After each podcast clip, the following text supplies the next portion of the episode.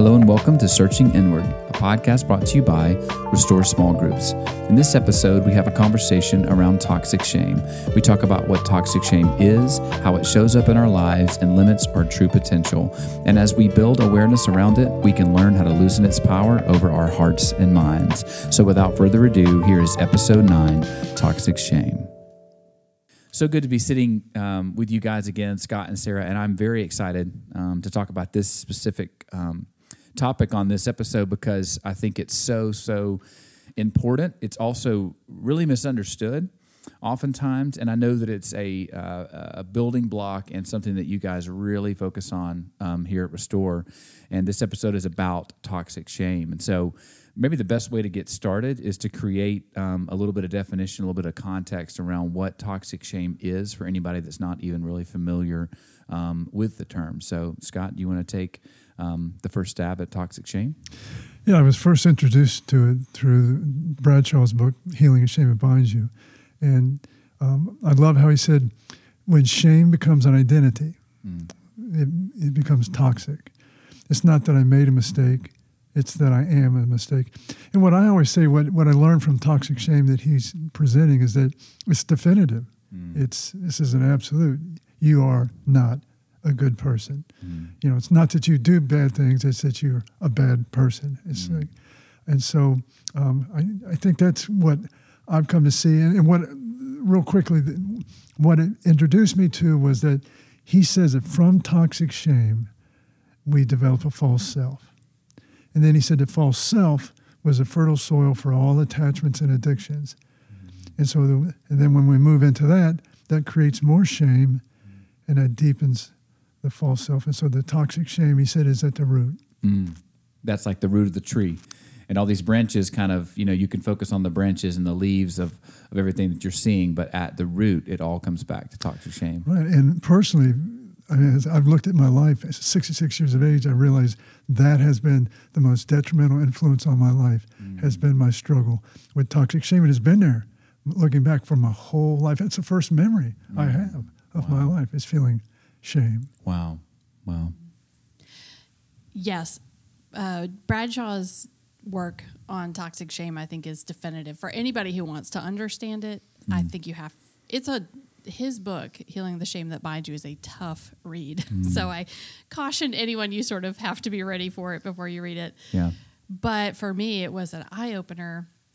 His definition of toxic shame, I think, is really groundbreaking, which is being exposed before you're ready for that exposure.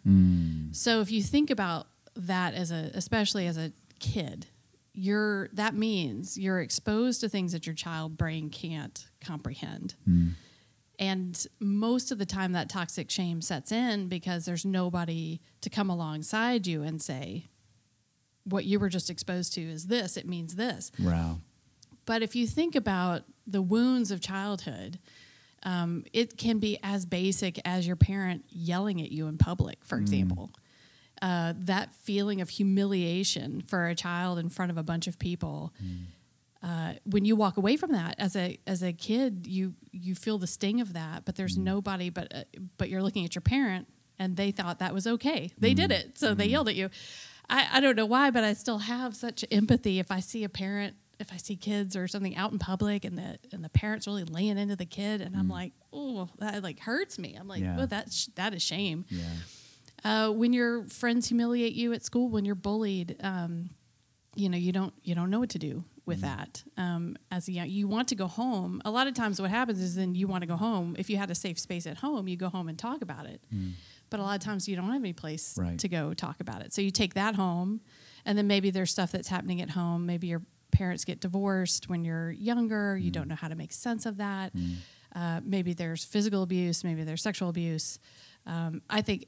you know, especially for children being exposed to things that are sexual at a very young age that they don't understand at all, and no one's talking to them about it. And now in this day and age, when you've got the internet and everything's at your fingertips, I think kids can be exposed to a lot of things they don't understand and have no one to explain it to them. So I think Bradshaw's definition is the best one, which is you're just being given adult issues and adult problems and adult emotional baggage that they don't, you know, maybe your parents don't know what to do with their baggage, right. And now they're dumping it on you. Right.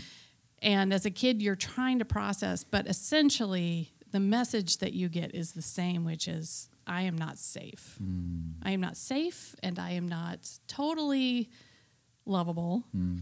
Not even sure anyone really wants me here. Mm. And then you start trying to figure out how, okay, well, if that's true, then how do I survive? Mm. How do I make it?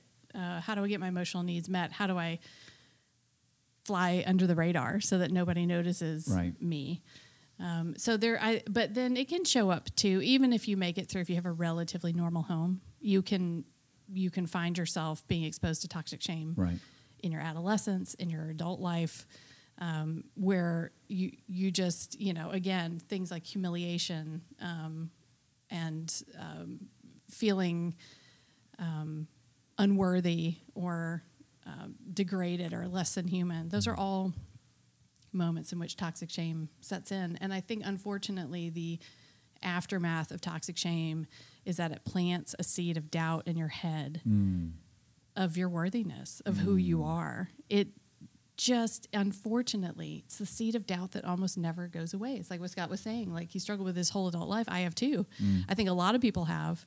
It's that message that you go back to, whatever it is, in that moment where you get triggered, or that moment of difficulty and struggle, you have a hard day and your brain immediately goes back to whatever that seed of doubt is. Like, I knew I was totally screwed up. I knew I couldn't do this. I know I'm totally irresponsible. Like, I know I'm not lovable. Like, I am never going to make this happen. You know, I'm totally incapable. Whatever it is that's was there from the beginning. Wow. So yeah, let's stick on that for a second. I think that's really important, that when we feel triggered, when we have these things that happen that are really just, a lot of times it's not a big deal. And from an outsider's perspective, I think that's where also being in a healing community is so helpful, where someone's like, oh, like, you know, you're moving into shame. Let me bring you back out. Right. Cause it's so much easier to see when someone else moves into it. But those triggers, when it hits us and we fail, we don't make the grade, or a relationship falls apart, it's like, well, of course it fell apart because I'm not lovable. Like it's just confirming that wound in that story. The way that I like to, or I've come to understand it in my own life, is it's a paradigm. It's a dark paradigm. So if you consider, you know, paradigm is a lens in which I'm seeing everything through. I'm seeing everything through that lens of shame. Wow. Everything. So it may seem like a small thing to somebody else, but the one I'm seeing, it's just magnifying what I'm already believing, which is that I'm not good enough. And we've talked about this before, but I mean, I've been around some of the most successful people in our society. I mean, multimillionaires, intelligent, gifted, and they struggle deeply with toxic shame. That they're just not good enough. And a lot of times, and it is used in our society to motivate. Right. You know, I mean, I came out of that era where it was huge. And so, you know, a lot of people are driven. What I say, I've been more motivated by fear of being exposed than I have been by feelings of affirmation and confidence and love. And so that's why I think for transformation to be complete, that dark lens of shame, that toxic shame, has got to be transformed. And that takes a lot of work. Yeah. I think you first have to be aware of it, because I think that is the hard part, is when you've grown up in an environment of toxic shame, you're not even aware of it. Yep. This is the only experience that you really know. And you don't realize you're looking at life through that lens. You're not. And so I think the biggest switch to turn is to become aware when you become triggered, when something happens. And again, I always, and I say this a lot, but a lot of grace and mercy to anyone who's struggling with that, because whatever that is, it points to some very deep wounding. Yeah. We don't come to believe those messages really unless they are reinforced time and time again. Right. And so when you become aware of the message, then you become aware of the wound. That's when the hard work starts, but you have to start consciously going, oh, I am aware that 10 times a day I think you're not going to make it, like, or you're not capable, or you're not lovable, or of course everyone's going to walk out on you. That's the way this is going to go.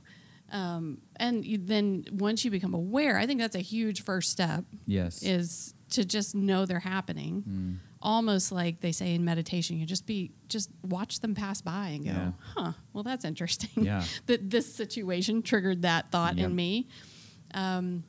For me, there's my core issue for a lot of people, I'm not alone in this, is abandonment. So as soon as something negative happens in my life, the immediate thought is, well, that's it, I'm on my own. And I've become aware of it over the years, but to Scott's point, it's always going, I think if you're deeply wounded in that area, you're going to probably always struggle with it. On your worst days, you're probably still going to go there. Yeah. But to learn to say, is that reality? And that takes a while because it feels like reality. It feels like that's true for a long time until you start to do this kind of work it out in a sense, do your emotional work, figure out where that came from, and then start telling yourself, no, that's not reality. That's just the way that was just the message I was given. And unfortunately, that's the way now in which that's my default mode through which I will see the world, but it's not necessarily the reality of my world. But that first step awareness is huge. Yeah. Right. And I think that we just saw with the Olympics, some athletes came out openly and stepped away from competition because of mental health struggles. Right. And these used to be things where you just never talked about because it's so shameful. Yes. It's like we have this, mindset that any kind of mental struggle is a weakness to be, and so, I just think that what Thompson talks about in A Soul of Shame is that shame disintegrates. We cease to expand. We quit expanding and moving into all that we were created to be.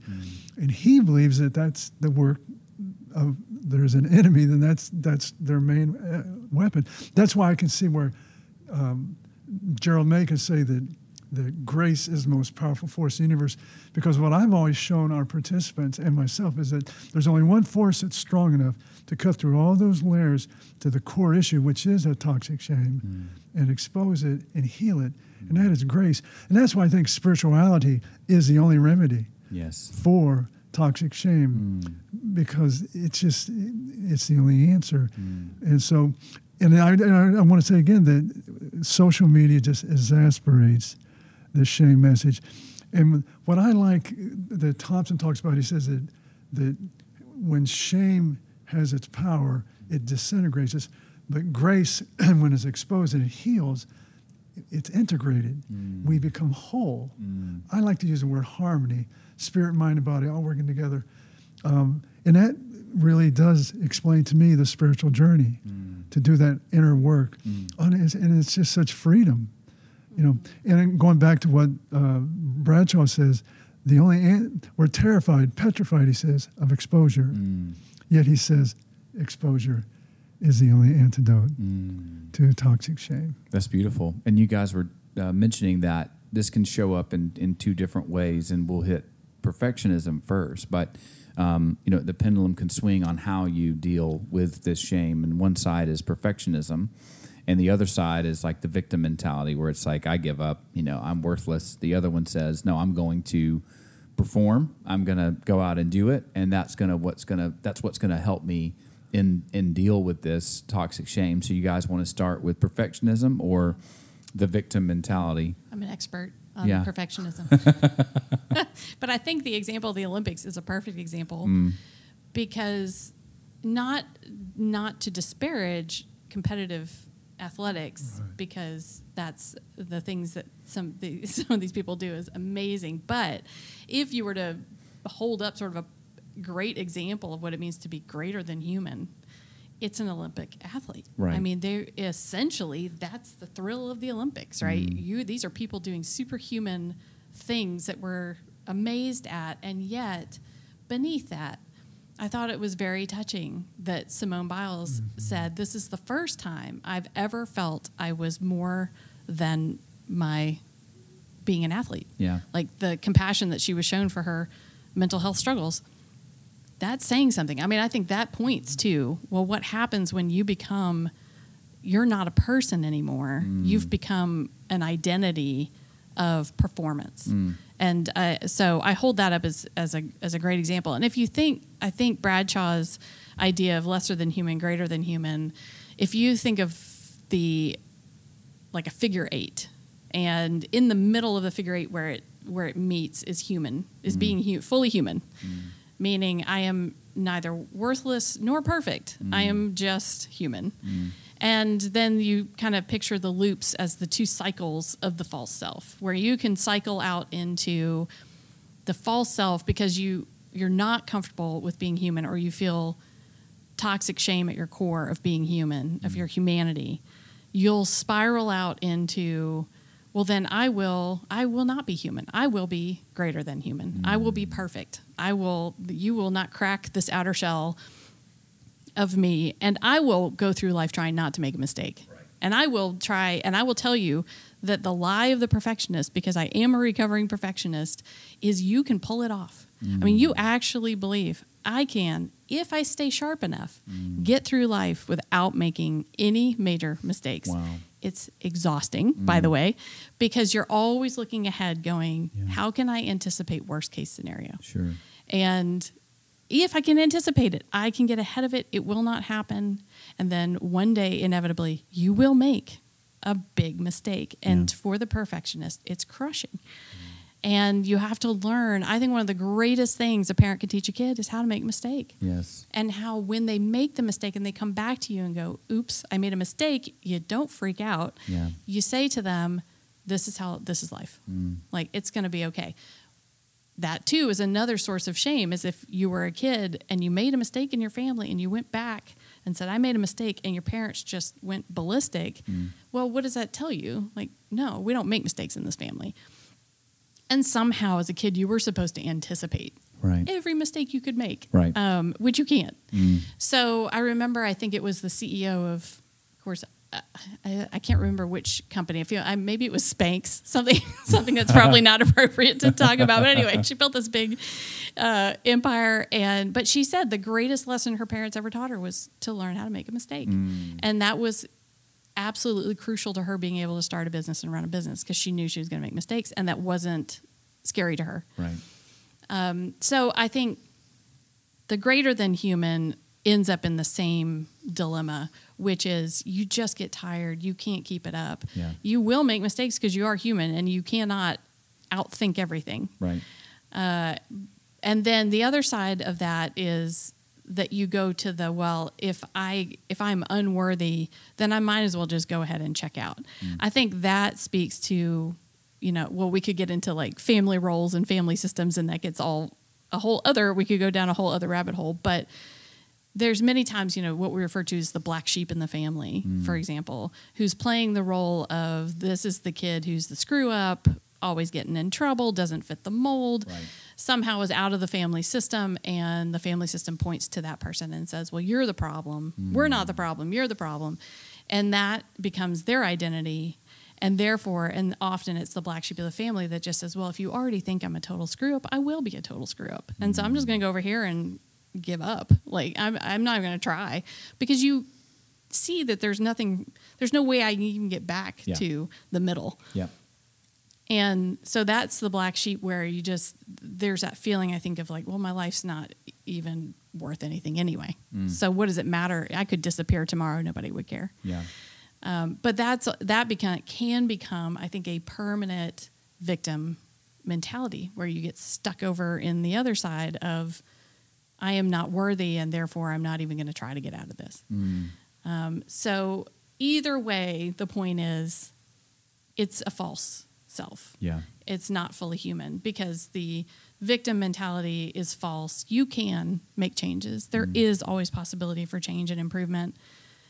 Maybe the black sheep identity, well, that's not even really an identity. That came from somebody else. Right. So you can pull yourself back to the human, and perfectionism, you can too. But you've got to let yourself be able to fail. Yep. I was thinking how ironic it was, Scott, that you said that And this is true. I guess it just hit me just now that exposure is the only way we can overcome toxic shame. And yet it was exposure that planted the toxic shame seed in the first place. Right.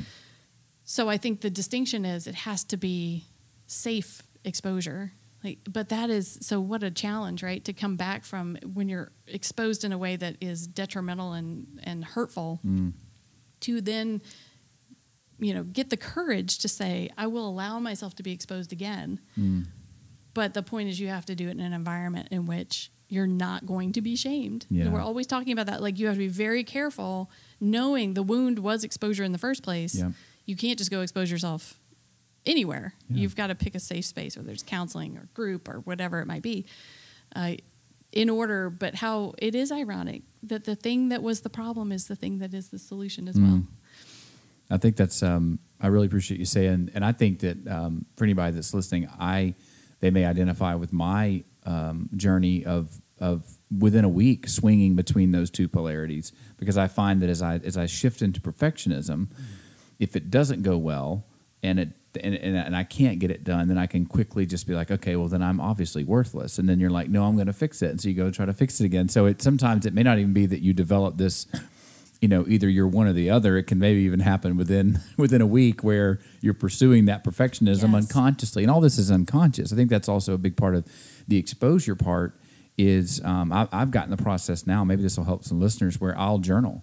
I'll put a piece of paper and I'll draw a line down the middle on the left side. I'll call it ego, false self, you want to say. I'll just let it rip. What do you got to say about what's happening right now about me? And it is awful. And then over there, I'm like, then I'll pray and say, okay, what, you know, guide me in what is this true, et cetera. Like that is it true is such a powerful question, because it's not about is it right or wrong, is it positive or negative, is it true or false? And that's a whole nother ballgame. And I just feel like that always helps me, because very rarely, if ever, is it correct about what's actually happening. And then it's always about that self-hatred. You can see it, and it's so palpable.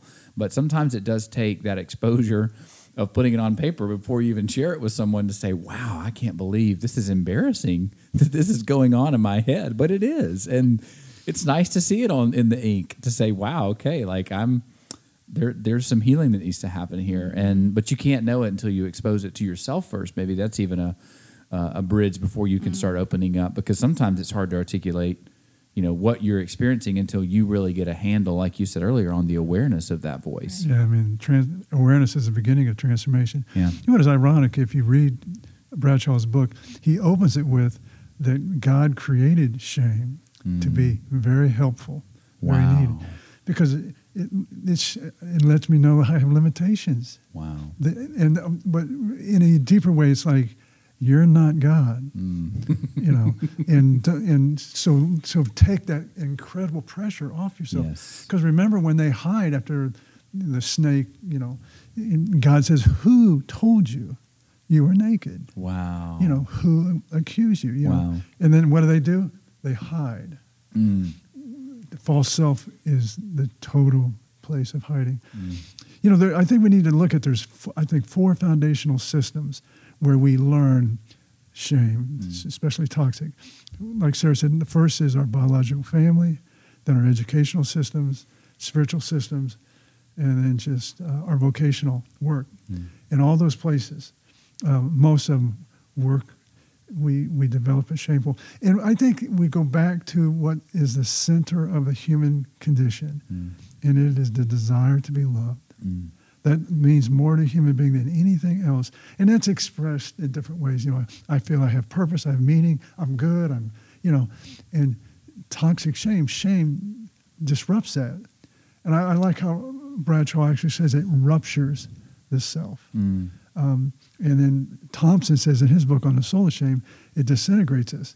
You know, all that we can be, and the disbelief that I'm capable of receiving that desire, that love, without running to a false self. Wow! Because that's what I come to believe. If I'm exposed, you will reject me. You'll find that I'm not lovable, and so it just strengthens. And I like how Sarah and I love Parker Palmer, but the one article I read that he wrote about his battle with depression, his breakthrough was when somebody told him not to look at depression as the enemy. Mm. Could it be a gift that's pressing you back down to your true self? Wow. And that was the beginning of him getting well. Wow. Yeah. His book is amazing. That's another one to read, Let Your Life Speak by Parker Palmer. Because, yes, what he talks about is the reason his depression kicked in mostly was because he felt all his life he was trying to basically fit a square peg in a round hole. Like he was doing all the things he thought he should do, not the things that he was truly called to do. Mm. And then the depression of essentially feeling worn out and angry, of sort of battling against his true self. Mm. That was what happened. Yeah, and I do think and going back to your point, Jake, about the being able to live in both false selves at the same time is actually also very true, because that was also my pattern as well. Like the perfectionism was so exhausting that then behind the scenes, now I would never like expose that part, but behind the scenes I was acting out in the other direction of the lesser than human, doing the behaviors that could kind of, what to me could relieve the stress of being so perfect. Mm.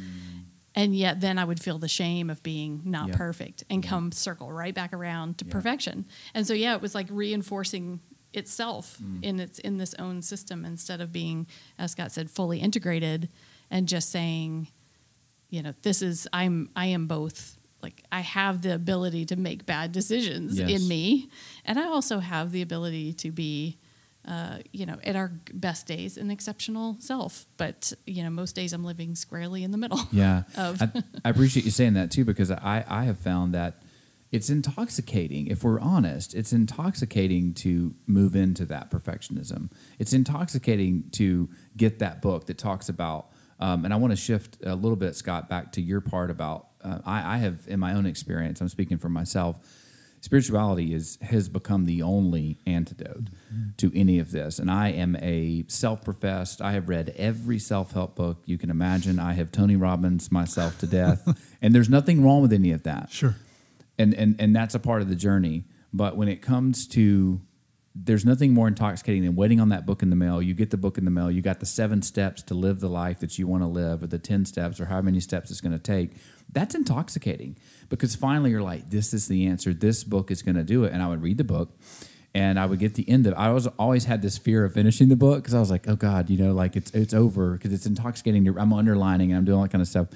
And then I'm like, the book ends and it's just me sitting there again. And I'm like, okay, so now I've got to do these things, and I would do them, and some of it would work, some of it wouldn't, and then eventually it would still come back to the point of it just didn't scratch the itch. And I think that through my own spiritual process, which is still very much evolving, is that surrender and that nature to say, I can't do this. Mm-hmm. I give up. Not the victim side of it, but I give up, and I'm grateful. I am so grateful to give up. Like, it's moving in that gratitude, and a little bit of something I've been doing lately is shifting the word faith to willingness, because faith is loaded for me growing up. It's like, have faith, have faith and all that kind of stuff. So for me, a lot of times my prayers are, I'm opening some willingness to be willing to be wrong about these thoughts that are happening, or all this kind of stuff. And there's certain amount of gratitude when you move into the spiritual world, where you do get to release that immense pressure that this is all up to me, because the false self is the separated self. It's self alone. The false self is driven by the ego. Yes. The spiritual self is driven by a power greater than myself, the grace of God. So can you talk a little bit about that? Because I think as we close out, I think that is such an integral part that I wish, I don't want to say that at all is perfect timing and et cetera. But if there's anybody out there that's like me, that has that experience of that intoxication of, I'm going to fix this because I'm going to pull my bootstraps up, or it's just this book that, or this system that I'm not putting into play, how spirituality is really the balm that goes in and just rubs that gently out of you. And you're not worried as much about trying to overcome and trying to be perfectionist. You're just okay with being who you are. Yes. I was thinking that so many people, including myself, have struggled with depression in our life. at the core of my depression was toxic shame. Mm. And what we know about depression is it's anger turned inward. Mm. I like to use the word resentment. Mm. So when I start to resent who I am, with all my weaknesses and flaws and mistakes, I reject myself, and that leads to depression. And the only antidote for that is to be in an environment, which Sarah was talking about, where there's empathy, compassion, kindness, gentleness, which you get in a small group, which is really the heart of our ministry. Mm. You are embraced by that. As I'm exposed, now it heals. I think it was Rohr that wrote about, and it was like in an AA meeting where you experience that, where the person steps up to talk for the first time, and their trembling voice says, "Hi, I'm Joe. I'm an alcoholic." Mm. And he says you can just feel the entire group, the meeting, embrace that, like, we take your shame. Mm. We love you. Mm-hmm. And that is what transforms our lives. Mm. So Brene Brown says, wherever you can find those communities, those groups, she says, sprint, run to them. Mm-hmm. They're hard to find. Mm. And unfortunately, I think in our society, which is really the motivation of our work that we do, is only people who've been at the far extreme that end up at the AA, NA, SA. They embrace that, are embraced by that.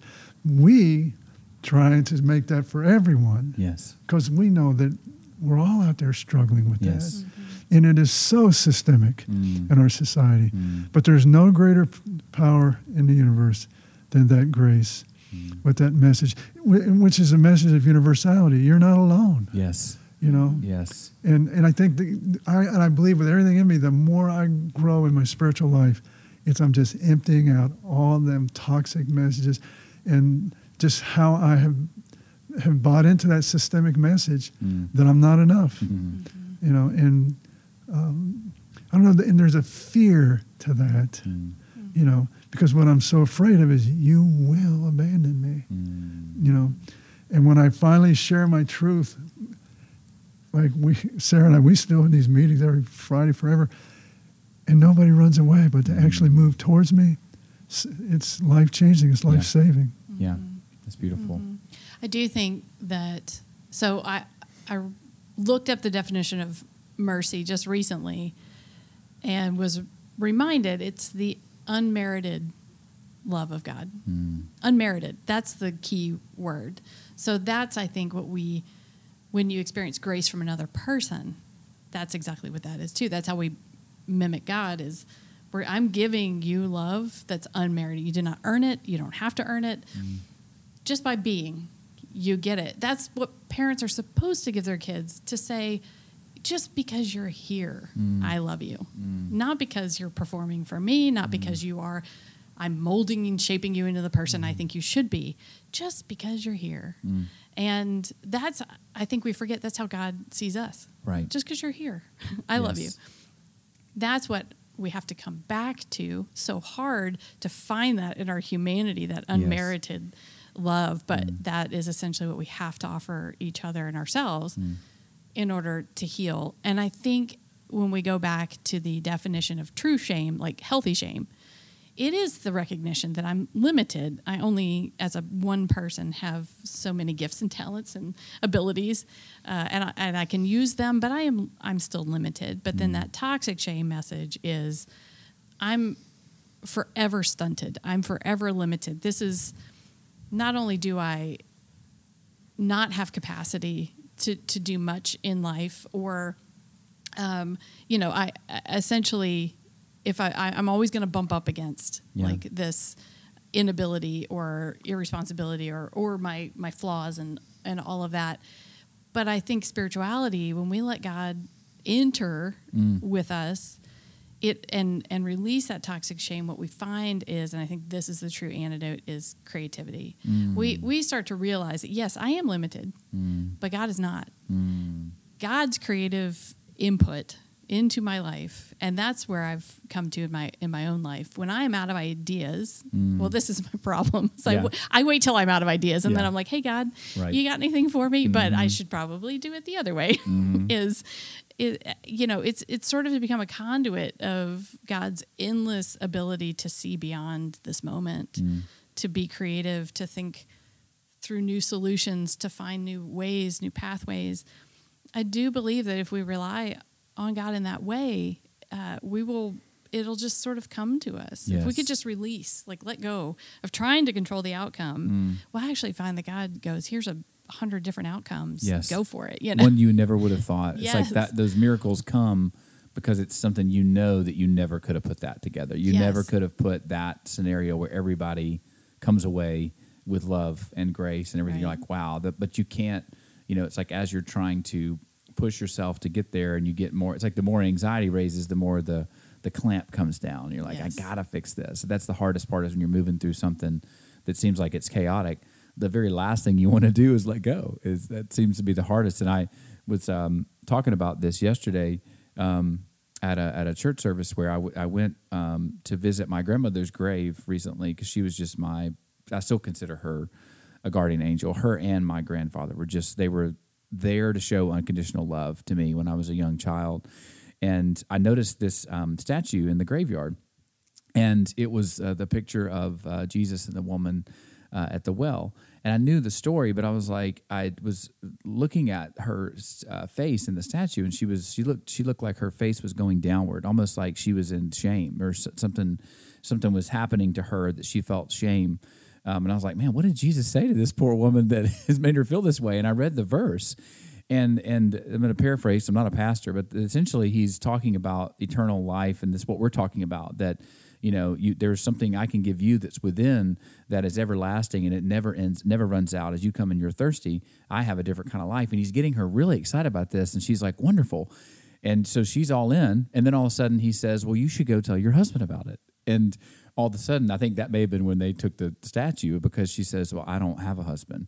And he says, you're right, you have 5. And also the guy you're living with is not your husband. And so I think what's beautiful about that is he's saying, can we talk about this?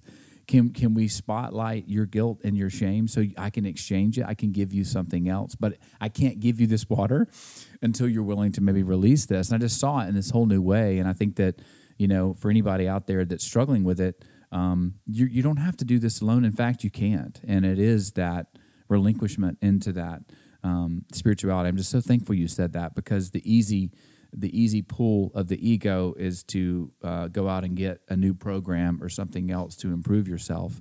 And it can work for the short term, but it never really scratches that itch. So, well, thank you guys so much. And if you're out there and you're listening and any of this feels relatable, which it all does because we're all human, you're not alone. You really are not alone. And we would love to have you guys a part of this in an upcoming small group. You will be loved and taken care of, and it's a very safe atmosphere. So thank you guys for listening, and we'll talk to you soon. Restore Small Groups is a nonprofit based in Nashville, Tennessee. To find out more, visit us online at RestoreSmallGroups.org.